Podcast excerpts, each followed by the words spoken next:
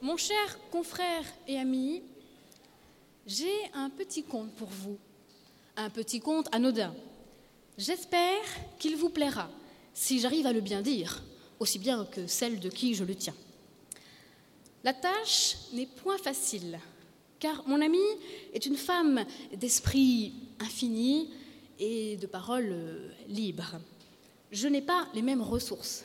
Je ne peux, comme elle, donner cette gaieté folle aux choses que je compte. Et réduit à la nécessité de ne pas employer des mots trop caractéristiques, je me déclare impuissant à trouver, comme vous, les délicats synonymes. Mon amie qui est en outre une femme de théâtre de grand talent, ne m'a point autorisé à rendre publique son histoire. Je m'empresse donc de réserver ses droits d'auteur pour le cas où elle voudrait, un jour ou l'autre, écrire elle-même cette aventure. Elle le ferait mieux que moi, je n'en doute pas, étant plus experte sur le sujet. Elle retrouverait en outre mille détails amusants que je ne peux inventer. Mais voyez, dans quel embarras je tombe? Il me faudrait, dès le premier mot, un terme équivalent et je le voudrais génial. L'atout n'est pas mon affaire. Pour être compris, j'ai besoin au moins d'un commentaire ou d'une périphrase à la façon de l'abbé de Lille. L'atout dont il s'agit ne vient point de la gorge.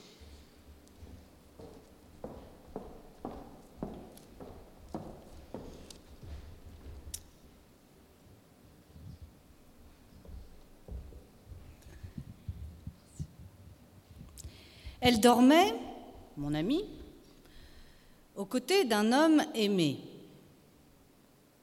C'était pendant la nuit, bien entendu. Cet homme, elle le connaissait peu, ou plutôt depuis peu. Ces choses arrivent quelquefois dans le monde du théâtre principalement. Laissons les bourgeoises s'en étonner. Quant à dormir aux côtés d'un homme, qu'importe qu'on le connaisse peu ou beaucoup. Cela ne modifie guère la manière d'agir dans le secret du lit. Si j'étais femme, je préférerais, je crois, les nouveaux amis. Ils doivent être plus aimables sous tous les rapports que les habitués. On a, dans ce qu'on appelle le monde comme il faut, une manière de voir différente qui n'est point la mienne.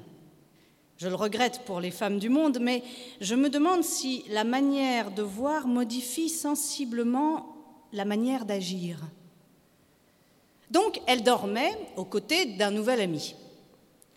C'est là une chose délicate et difficile à l'excès. Avec un vieux compagnon, on prend ses aises. On ne se gêne pas. On peut se retourner à sa guise, euh, lancer des coups de pied, envahir les trois quarts du matelas, tirer toute la couverture et se rouler dedans, ronfler, grogner, tousser. Je dis tousser, faute de mieux. Ou éternuer. Hein que pensez-vous d'éternuer comme synonyme?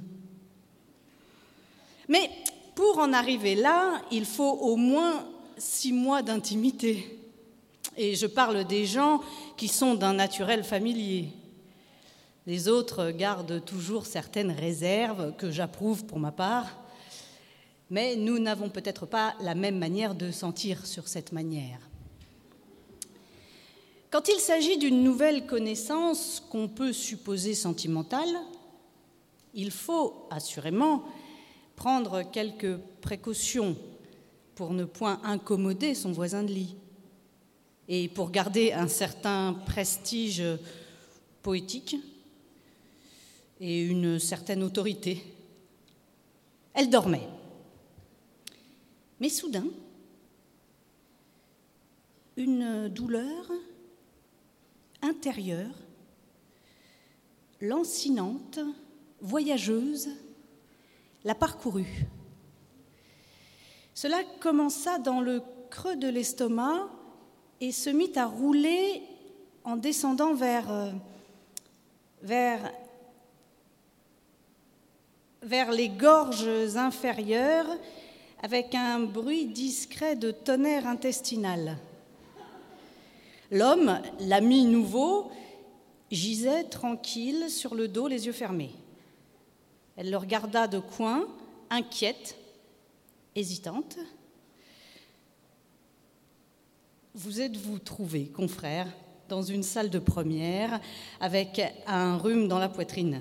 Toute la salle, anxieuse, allait au milieu d'un silence complet, mais vous n'écoutez plus rien, vous attendez, éperdu, un moment de rumeur pour tousser.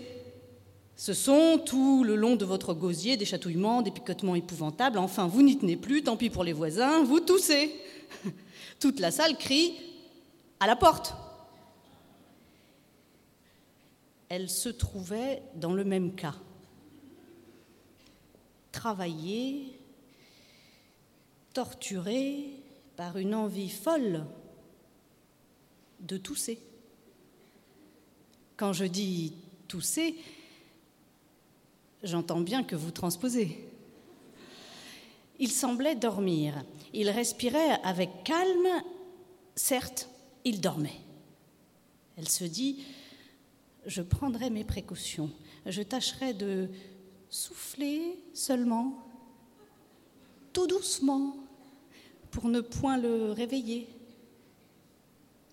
Et elle fit comme ceux qui cachent leur bouche sous leurs mains et s'efforcent de dégager sans bruit leur gorge en expectorant de l'air avec adresse.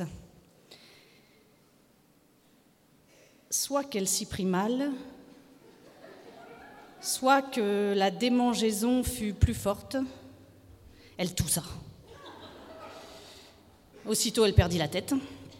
S'il avait entendu, quelle honte et quel danger Ah, s'il ne dormait point par hasard Comment le savoir Elle le regarda fixement et, à la lueur de la veilleuse, elle crut voir sourire son visage aux yeux fermés.